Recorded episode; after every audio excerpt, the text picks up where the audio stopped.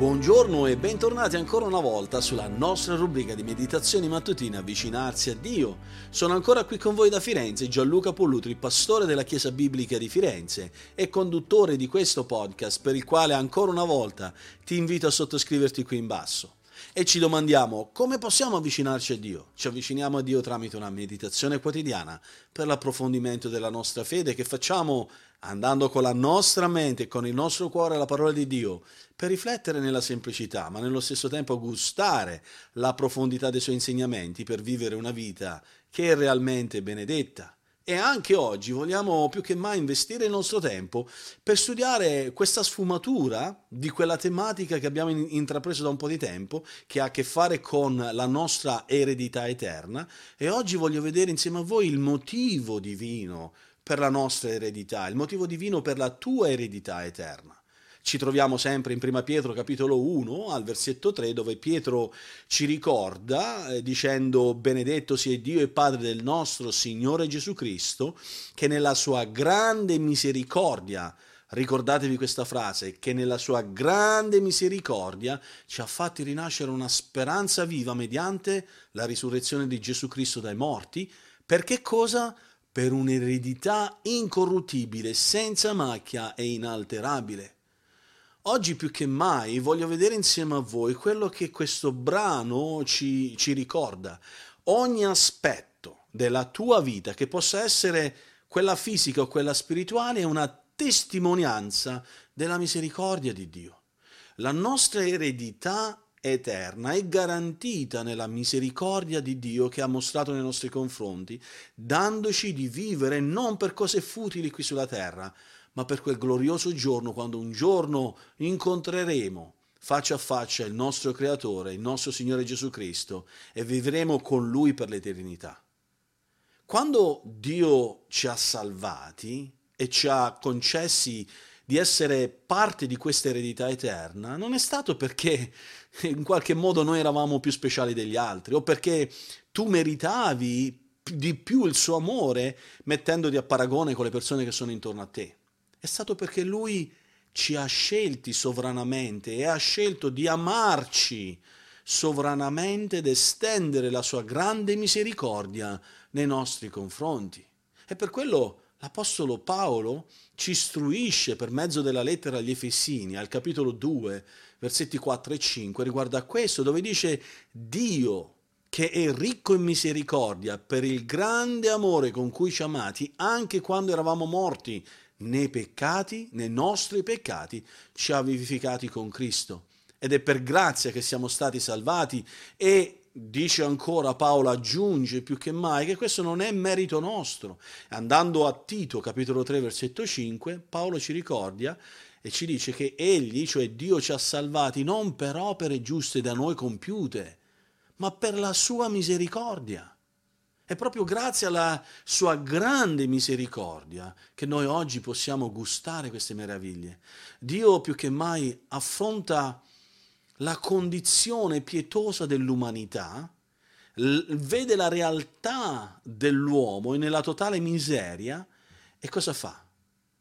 Poiché no, l'uomo non può fare niente per elevare il suo stato, ogni persona è nata con quella realtà di essere alienati da Dio, totalmente depravati, morti nei nostri falli, schiavi del peccato, siamo nati sotto quella maledizione della dannazione eterna, dell'inferno, e siamo incapaci di aiutare noi stessi a tirarci fuori dal pantano della nostra miseria. E abbiamo più che mai un disperato bisogno che qualcuno raggiunga il nostro strato, mostri misericordia verso di noi, ci estenda una compassione e ci tiri fuori dalla nostra condizione di perdizione eterna. Questa è la buona notizia del Vangelo. Dio ama i peccatori ed estende misericordia a chiunque egli ha chiamato e rende disponibile più che mai ad essere pronto a confidare in lui, nella sua grazia, nella sua misericordia e nel suo piano di redenzione. Vedete, quando pensiamo alla misericordia, la misericordia ammorbidisce la giustizia di Dio.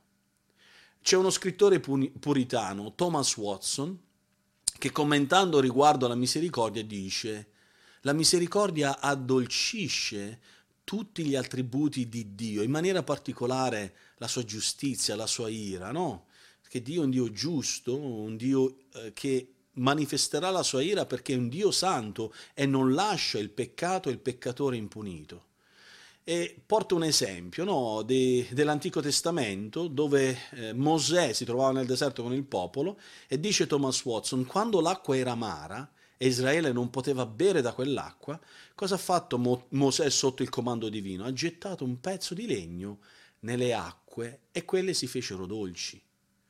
Vedete, la croce, commentando proprio su quello che eh, Thomas Watson dice, la croce era quel legno sul quale Cristo è stato inchiodato, dove gli attributi divini sono stati ammorbiditi, dove, lì dove il peccatore meritava il giudizio da Dio, l'ira divina, quella croce, quella croce che è stata innalzata e su cui Cristo è stato inchiodato, ha ammorbidito, ha ammorbidito la giustizia di Dio, l'ira divina, con questa piccola parola, misericordia. La misericordia mette all'opera la potenza di Dio per aiutarci in tutti i modi e in tutte le maniere. Fa sì che la sua giustizia diventi nostra amica. Per di più trionferà sopra i nostri conflitti, sopra i nostri litigi.